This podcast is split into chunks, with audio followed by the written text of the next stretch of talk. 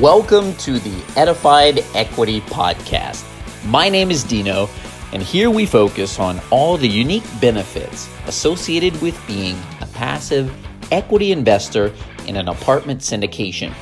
You can learn more about and follow us on the web, iTunes, Stitcher, Facebook, YouTube, LinkedIn, Instagram, and our award winning blog on Bigger Pockets. All associated links will be in the show notes. If you find this information helpful, please subscribe, like, comment, rate, and review.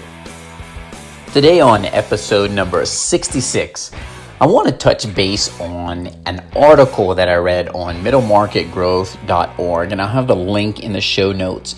But I really liked the model that this article talked about and also the trend that was discussed. So, you know, independent sponsor firms should definitely relate to many key points that were highlighted and outlined and discussed in the article. An independent sponsor and an operating team should be flexible and willing to change up the business model in order to align themselves long term with the right partners on deal specific multifamily direct investments. It's that simple. If you're not going to be flexible to create a win win partnership with the right partners and you're too strict in your own rules, um, you could be getting in your own way. So, deal specific multifamily direct investments can provide value to family offices, for example. Also, ultra high net worth individuals, accredited and sophisticated investors, all of them, while offering a risk averse return profile, especially when you're comparing this investment, a deal specific multifamily direct investment, to a large blind pool fund. So, independent sponsors offering the direct investments in multifamily should be willing to work together with investors on win win terms. For example, allow a family office investor partner to work together and tailor the cash flow split, voting rights, the exit or hold strategy, the profit shares, things like that. If you have a partner that is going to have your back just as much as you have theirs, and they want to create a long term win win structure, you need to be able to bend the rules to make it work. And that article talks about that's kind of exactly what's happening, and it's why direct investments are becoming more and more popular. Independent sponsors, I mean, certainly, look, we have our mandates in place but we need to remain negotiable when it makes sense. Mandates are in place so that we can assure success because our experience, the numbers, and the data all point in that direction. For example, we wouldn't want to invest in a market that's going downhill. We want to invest in an emerging market. That's a mandate that you really should stick to. That makes sense. You want to see the economy growing, population growth, all of that. Um, however, true independent sponsors aren't under stringent mandate that restrict things like hold times.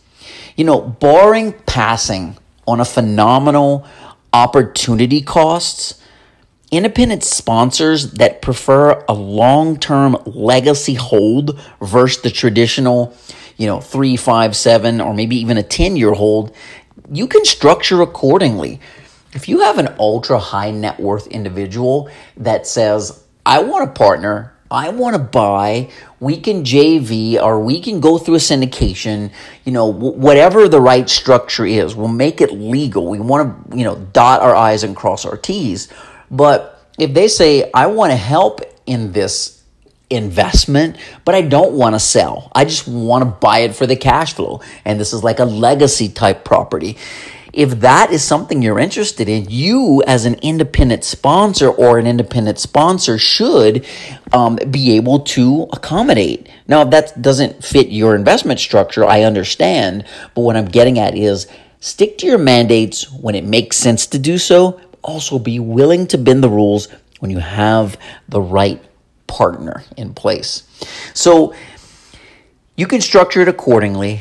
And the independent sponsor, sponsor, if you have that solid partner with that affinity, you can be open minded, creative, and have a let's work together and find a way to make this work so that everyone wins type of structure in your in your um, investment opportunities. Now, I certainly agree. Deal specific multifamily direct investment model allows. I mean, this is without a doubt. It it really allows for that investor to have the best of both worlds. They have higher quality deals and they can identify opportunities without the pressure to invest. So you're offering your partners higher quality deals because you don't have to invest. You're not in the game just to make fees and work off of volume. You are in the game to make investments as an investor. So you take your time identifying the right opportunities and there's no pressure to invest. It's kind of like the bills are paid, so to speak. I don't have to do another deal just to do another deal and get more fees, you know, and get the promote. I do deals when they make sense. That's what the independent sponsors should be saying, and that's the avenue they should be taking towards their investments. Now, essentially, an independent sponsor is operating as, you know, what I would call and what the, the correct investment terminology is actually it's a fundless search fund operating as an independent sponsor. They're not a blind fund or a blind pool up against the timeline. Again, there's less pressure in this situation. That being up against a timeline where people just send you money and you have to give a return, it kind of forces you to find investments. And sometimes the investments that are found aren't the best investments. But because of the pressure to bring about a return, they have to put that capital to work. Independent sponsors do not experience that. Um, in an independent sponsor world, they operate as savvy investors. And if it doesn't make sense as an investment, it's simply not a true opportunity. It's that simple. Independent sponsors operating as these, what I call a fundless search fund, because you have access to the funds, but you're fundless. It's not sitting in an account somewhere. You're searching and then you're going to get the fund funded through your relationships. So that fund is well connected to what I call patient capital.